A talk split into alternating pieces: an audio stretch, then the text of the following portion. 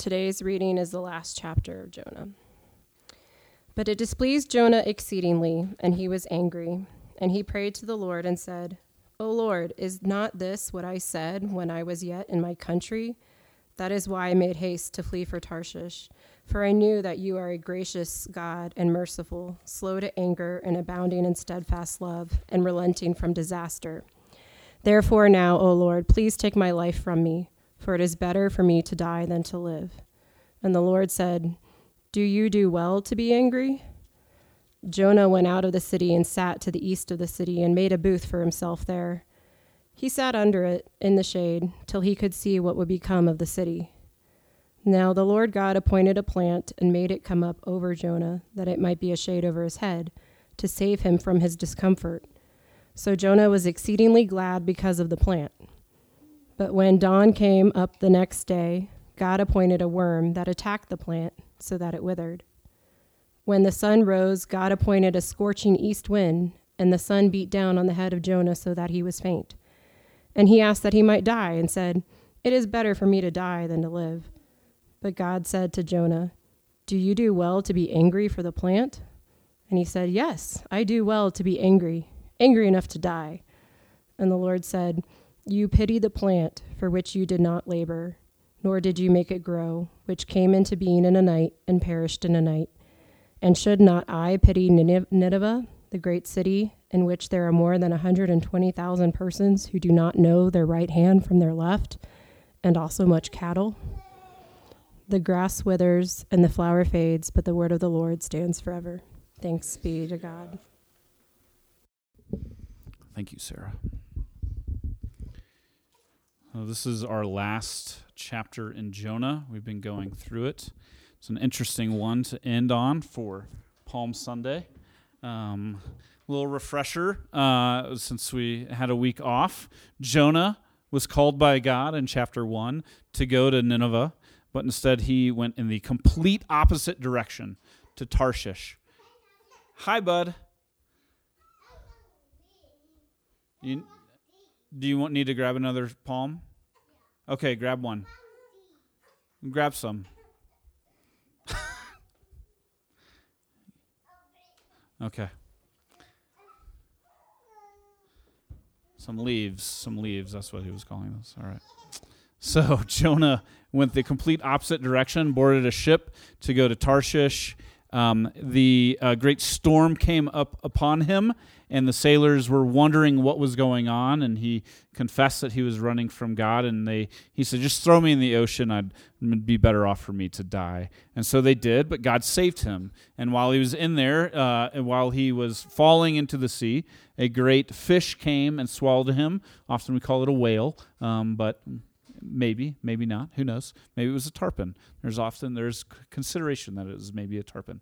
Um, and so uh, God saved him, and while he was in the belly of the fish, he prayed this beautiful prayer um, that is filled with um, kind of uh, uh, shadows, if you will, of the Psalms that he probably grew up hearing and reading and praying. Um, and while uh, and after three days, the fish spit him back up out of dry land, and Jonah said, "Fine, I'll go to Nineveh. He goes, he preaches a five word sermon, and all of Nineveh repents, including the king and all the cattle as well. And they all fast, and uh, God relents from his the disaster that he was going to, to cause them. Any preacher in their right mind would go, Oh, sweet, five words. The whole city, 120,000 people repent and believe in God, but Jonah says, No. I am not happy about this. In fact, I'm quite angry about this. And what's interesting to me is that he his expectations were such that he knew this was going to happen. And that's why he wanted to run away, why he wanted to go the opposite direction we all have expectations in our lives about what will happen, what might happen, what could happen.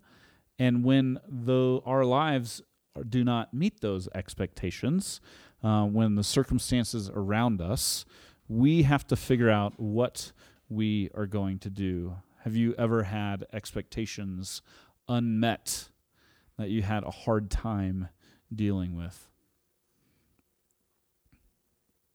Yes. Yes. We, uh, a friend of mine texted me and was like, "How's how's your vacation going?" And I thought, you know, it's going imperfectly. I think what we wanted, what my expectations are, is that we would get there it would be this beautiful family time, maybe soft lights through all of it, this beautiful kind of like someone playing live music the whole time, like a mariachi band, wandering us around. Um, everything would be free and included. We stayed at Airbnb, so that was not the case. Uh, we were in a town, so we had to go out and find what we were doing. Um, as I was telling the Scots, Brennan April uh, moments ago, uh, Tom Papa is a comedian. Stacy found a clip from him, and he's like, "We're a family. We're an imperfect organization, and we think we can we should take this thing on the road. Like, what our expectations are so misguided on going and thinking we'll just do our life somewhere else and it'll be perfect."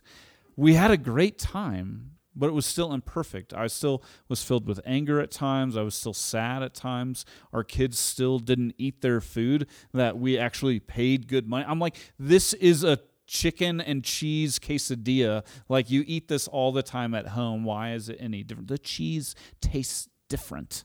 I'm like, it's better. Like I don't understand. So and we paid for it, so eat it. Uh, you get no ice cream. Fine, we'll go get ice cream. Like, uh, at least we knew they, they would like the ice cream. We have expectations about our vacations. We have expectations about elected officials and what they may do, what they may not do, the promises that they make, um, the hopes that we have for them, regardless. We have expectations that we can send our children to school and they will be safe. Unfortunately, it seems like this is a misguided expectation at this point.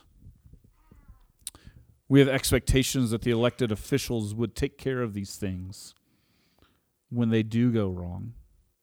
We have expectations that while we're on vacation, we wouldn't need to get news of another school shooting a week after the previous school shooting. Uh, a friend on Facebook listed um, there was a, a shooting before Columbine. Columbine was 1999. There have been 496 school shootings since 1999. 496. It said she had like a little clip and it said read more and I clicked it and then I I was like I'm never going to reach the end of this. It just kept scrolling and scrolling and scrolling. We have expectations that God would do something about this as well. And when He doesn't meet our expectations for Him, we say He is an imperfect God. Either He is all powerful to do something about this, and He's good so that He will, or He is not good, and so while being all powerful, He still doesn't do it. But what we want is a God who conforms to our expectations. A God who loves the same things we love, who loves the same people we love, who has the same political affiliations that we have, and one who hates the same people we hate. We want a God who would not let guns to enter our school for any reason. I don't think that's too much to ask. I think it's right and good to be angry about these things. And unlike Jonah, it is right and good to take our anger to God about these things. The main question that comes out of these expectations is why? Why would you, God, allow these things to happen? I think we already know the answer. We'll never fully know. I think that's okay. I think it's hard. It's a hard place to be. But I think it's okay. In between Michael and Evelyn, we had two miscarriages. The first one was okay, not great, um, but a miscarriage is a normal thing. My mom had one. Um, I grew up knowing about them. They weren't a foreign concept to me. But when we had the second one, I got very, very angry. And I asked why a lot. God never answered my question. Circumstantially, I began to read the Psalms during that time. Just wonder if I can read through them in a month. I wonder if I can make that a part of my daily life. Instead of getting an answer to the why question, God gave me intimacy and a relationship with Him that went well beyond any of the questions that I could have answered because I I go like God you can do these things outside of the pain and suffering. You can work redemption in our lives and in this world as well. And God says I'm going to do it differently. I'm going to accomplish my purposes despite the pain and the suffering and the tragedy and the disasters that take place. Charlie Peacock who is a um, musician um, said that he wrote a song. It's called Now is the Time for Tears. He says, Now is the time for tears. Don't speak, save your words. There's nothing you can say to take this pain away. So try, don't try so hard. Cry with me. Don't try to fix me, friend. That's how you'll comfort me. Heavenly Father, cover this child with mercy. You are my helper through this time of trial and pain. Silence the lips of the people with all of the answers. Gently show them that now is the time, now is the time, now is the time for tears. I don't think the answers are going to satiate us, are going to comfort us. But together, as the people of God, in relationship with God, we seek to find our comfort in Him. So we go to Him with our anger we go and we cry out to him because that is actually the complete opposite of what everyone else says to do. As you know, we need to arm ourselves more. We need to have more security. I don't think that's a bad thing uh, to have more security in our schools, as um, we prayed about earlier.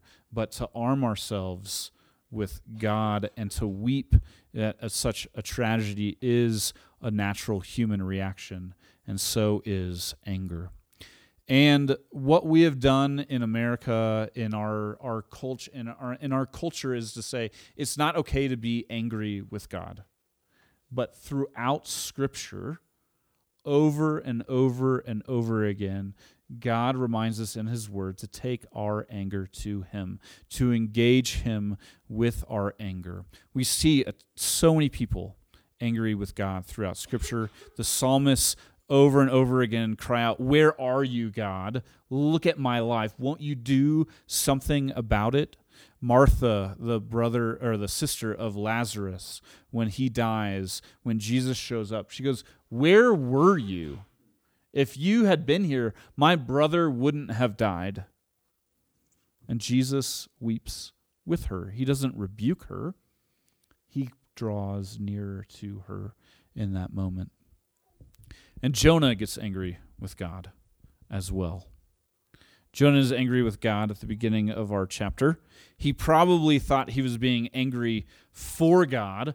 I have an anger against this sin, these sinful people, more than you do, God. The actual literalness of this is that it caused evil in Jonah exceedingly. This, this word displeased is the word evil. It caused Jonah evil when the evil when God relented from the evil of the Ninevites, when they repented. And Jonah says, Hey, this is what I knew was going to happen. And he's like, This is why I ran away from the beginning. I knew you to be gracious, to be merciful, to be slow to anger, abounding in steadfast love, and relenting from disaster.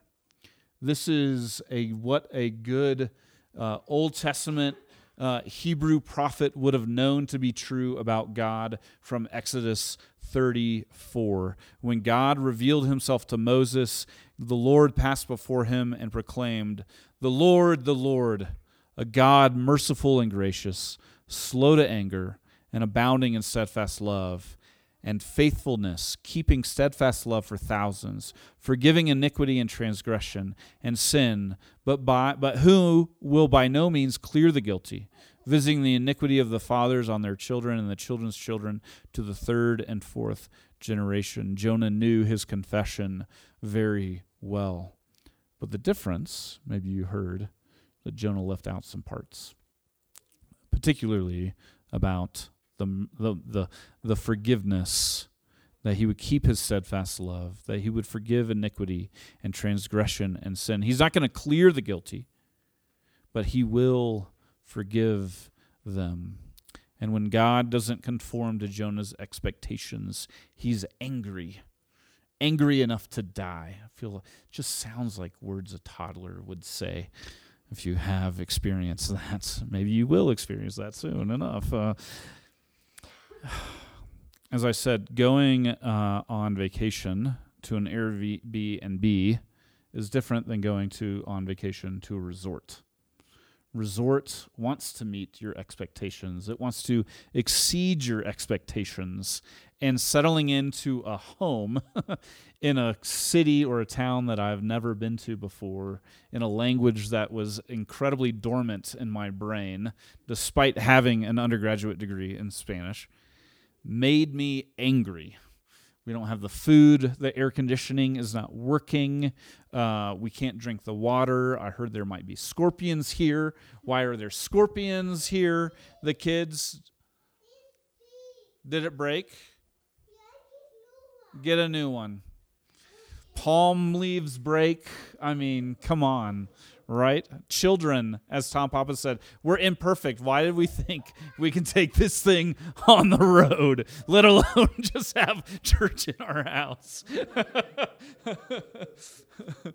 we wanted, I wanted the Mexico trip to be perfect. I didn't want any challenges. I wanted control of things. But it was completely out of control. I wanted my children to know that they're to not experience pain for a week. I wanted them just to eat. I wanted them to have just this beautiful, uh, again, soft, warm, lighted life where nothing bad happens to them. I don't think those are bad desires, but I think it misses the reality of the life and the world that we live in, one that is imperfect, one that God has come back to send his son to redeem it and to go and look for the deeper beauty that is around us. As the week went on, I actually began to imagine our life here. This is a thing that I do whenever I'm away from home. I imagine what my life it would be like if we lived here, the simplicity that we had of just going to the beach and digging in sand and taking pleasure in the smaller things of life, the simpler things, being able to see the little town of Sayulita and the, the surprising moments of beauty amidst the heartache, people dancing in the streets despite like a traffic jam like piled up behind them and they're just dancing. They don't even care. And then they then they ask for tips afterwards, and the traffic moves on.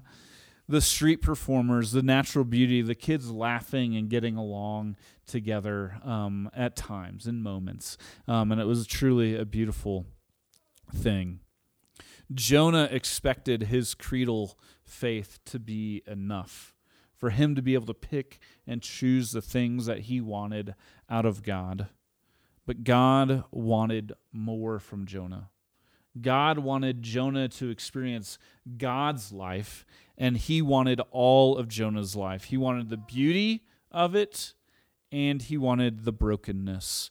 God wants to take all of our lives. He wants the anger, the ire, the salvation, and the love. See, instead of being formed into his image, we often try to form God into ours, to meet our expectations. Instead, he wants to exceed them.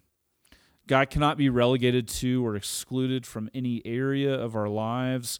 He can't just be a Sunday morning thing. He can't just be like a professional life thing. He can't just can't just be something we do in our job or our money or our family.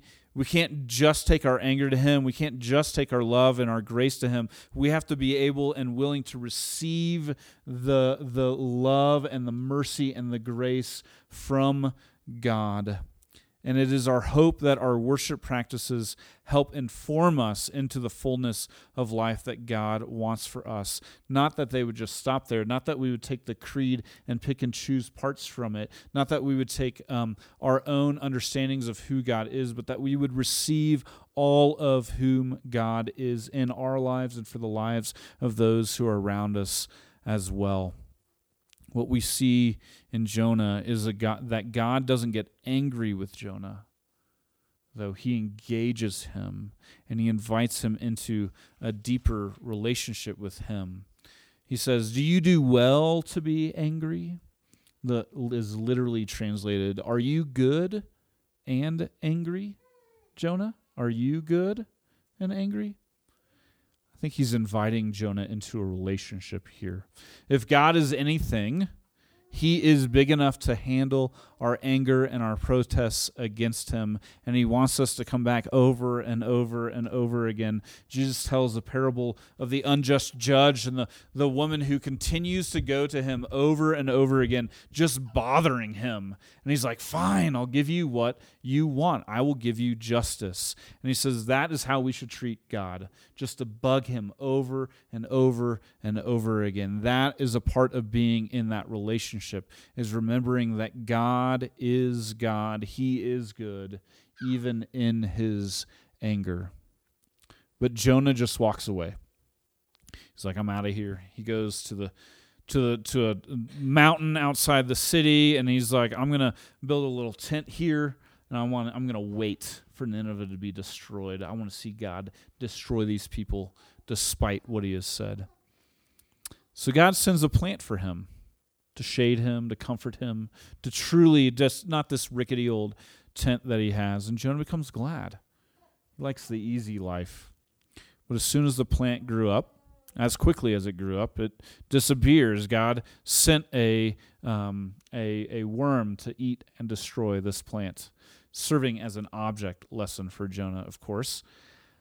Disappears, and angry, and Jonah becomes angry again. God invites Jonah once again to engage him. He asks him the exact same question as he did before Do you do well to be angry? Are you good and angry about the plant? Jonah's like, Yeah, I'm good and angry. Angry enough to die. Like, again, like you just hear this petulance in his voice.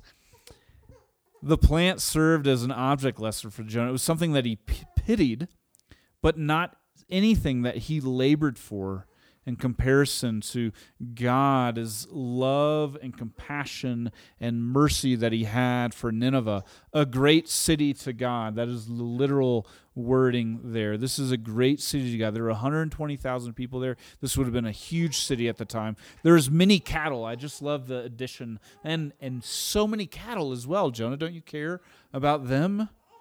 People who do not know their right hand from their left. They're children. They're still trying to figure out direction. They're letting go of evil and picking up good as they did in the fast.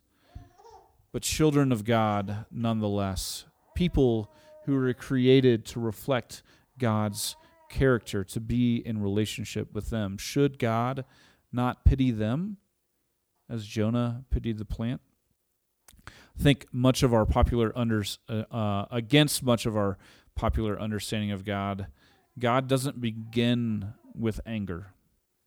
He's not like Zeus who's waiting up in the sky with a lightning bolt watching us, just ready for us to screw up. He's slow to anger. He's abounding in steadfast love. God is waiting patiently, ready to woo us back into a relationship with Him, just as He did with the Ninevites. He is doing the same with Jonah.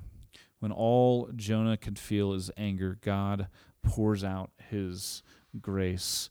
God goes after Nineveh to find them, to love them, to call him back to Him. Evelyn took stuffies on the trip, stuffies, stuffed animals. Um, particular one uh, was cookies and cream. Um, she's named them all. Uh, it was a little white dog, about four inches high or so.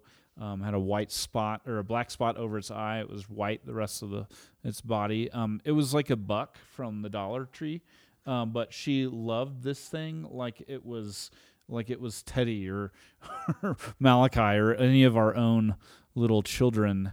And at one point we said, uh, "Hey," I, she wanted to take it to the beach, and I was like, "Hey, it's gonna get wet, and it's probably gonna get sandy. Are you sure you want to do that?" And it was this back and forth. And yes, she did, but she ended up leaving it at home. And so when we went out to dinner that night, she had to take it with us. And she would riding in the golf cart, she would stuff it down in the top of her shirt, and it would stick out. This extra little head kind of sticking out. Well, at some point in our excursion downtown that night, we parked the, the, the golf cart. We went over and I ate tacos al pastor uh, from the carts there on the corner. The kids played around in the square a little bit. We went and found um, dinner and it was delicious. And as we were getting up to leave, suddenly she realized she didn't have cookies and cream with her. And you know those scenes, either in movies or in cartoons, even where the kids like swing their head back and forth, or someone is like in just complete and utter panic. It was all over her. The panic. She was stricken with it. And so we said, okay, let's walk around the square. Let's retrace our steps, knowing full well that we would probably not find this Dollar Tree dog again. We walked all around it and we were looking for it. We retraced our steps and looked where the cart was parked and where we, uh, you know, we were on the square and everywhere, and it wasn't around. And um, she was panicked. We we satiated her with saying, "We will look for a new one and find a new one for you." But what I saw when we walked around the square was everyone, um, mothers in particular, um, uh, working the food carts that they had set up for the evening and the kid who was probably uh, seven or eight asleep in the plastic chair covered with a blanket over them uh, behind her mom there was a baby who was uh, in in a car seat um, on the street asleep this is like 9.30 at night um, and kids playing some of them having a great time jumping around on the square and i kept telling evelyn i'm sure cookies and cream got picked up by a kid who doesn't have a stuffy, or maybe only has one. And Evelyn kept going, Now I only have 99. like, my heart broke for these kids who don't have anything, and yet she's going, But I still need my stuffy. I still need my stuffy. Evelyn's six, so I don't expect her to get it. Um, and to see the brokenness that is around her. But all these kids are there without stuffies, without f- homes, likely. Um, their moms working late into the night to pr- be able to provide for them. I think we want the good life. We want the easy life. We want the plant grown up around our heads. We want God on our terms.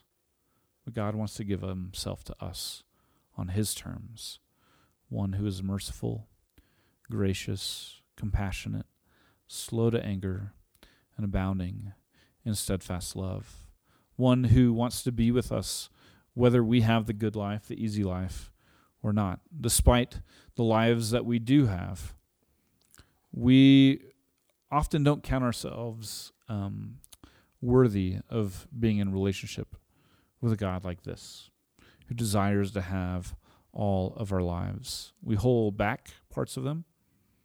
We think they deserve his anger and wrath, and so we won't offer those to him.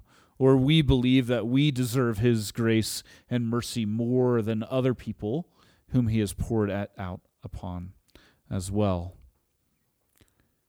The writer of Jonah ends the book on a question because I think it invites us, the readers, to enter into the story and perhaps, as the king of Nineveh wondered, perhaps to allow God to enter fully, completely into our stories as well. What are the places, the relationships? What's the pain and heartache that we long to have God enter into, but we aren't quite sure about yet? What is one area of your life that you could give over your anger to God? and allow Him to give, to work His life giving grace in it. Where do you want hope? Where are you lacking hope? Where would you hope that God would give you hope in your life? Where do you want life instead of death? See, I think Jonah doesn't quite get it yet. He's so angry he could die, but he forgets that God's grace doesn't bring death, but life. In all circumstances, in every place that God enters into, he brings life, even in the midst of death, even and often in spite of death. And in Jesus, we see that God is good and angry, angry enough to die. We celebrate Palm Sunday in particular because in that we see Jesus entering triumphantly into Jerusalem, running headlong towards his death, not forsaking the cross, but going to it destroying all the expectations that everyone had for them. He came in to Jerusalem, his disciples and his followers laid down their coats, they put down palm branches, they celebrated him as the conquering king, but he didn't come into Jerusalem on a horse, which would have said triumph and victory. He came in on a donkey, which preached peace to the people. He went to his death rather than destroying the Roman rule. He had zealots, people who wanted the r- rule of Rome overthrown in Jerusalem and uh, over Israel. And yet he said, No, no, no, I'm going to get at the deeper, more intimate problem death itself.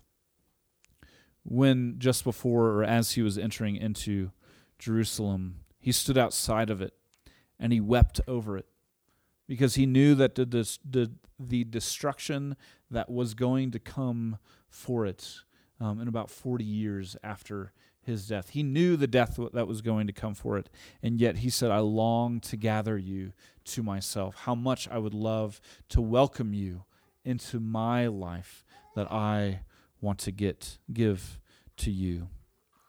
And so instead of bringing disaster, he went to the cross himself to submit himself to death so that resurrection life could come no matter the circumstances.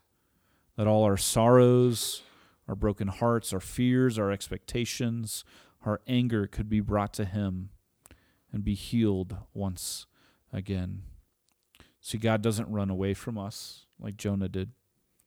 God runs headlong into whatever may come, including the cross, to be with us, to be in relationship with us, to bring the fullness of His life into the fullness of our lives, exceeding our expectations, whether we like it or not. Let's pray. Father God, we are grateful that you are good and angry. You are good in wanting to work life into this world of death. You are angry enough to go to the cross and submit yourself to death to be resurrected and to show us the life that we have in you. Lord, work that life in us. Lord, open our lives to you.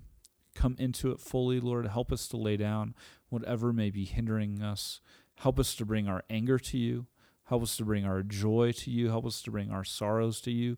Lord, this is not an easy life to be a part of, and you know that.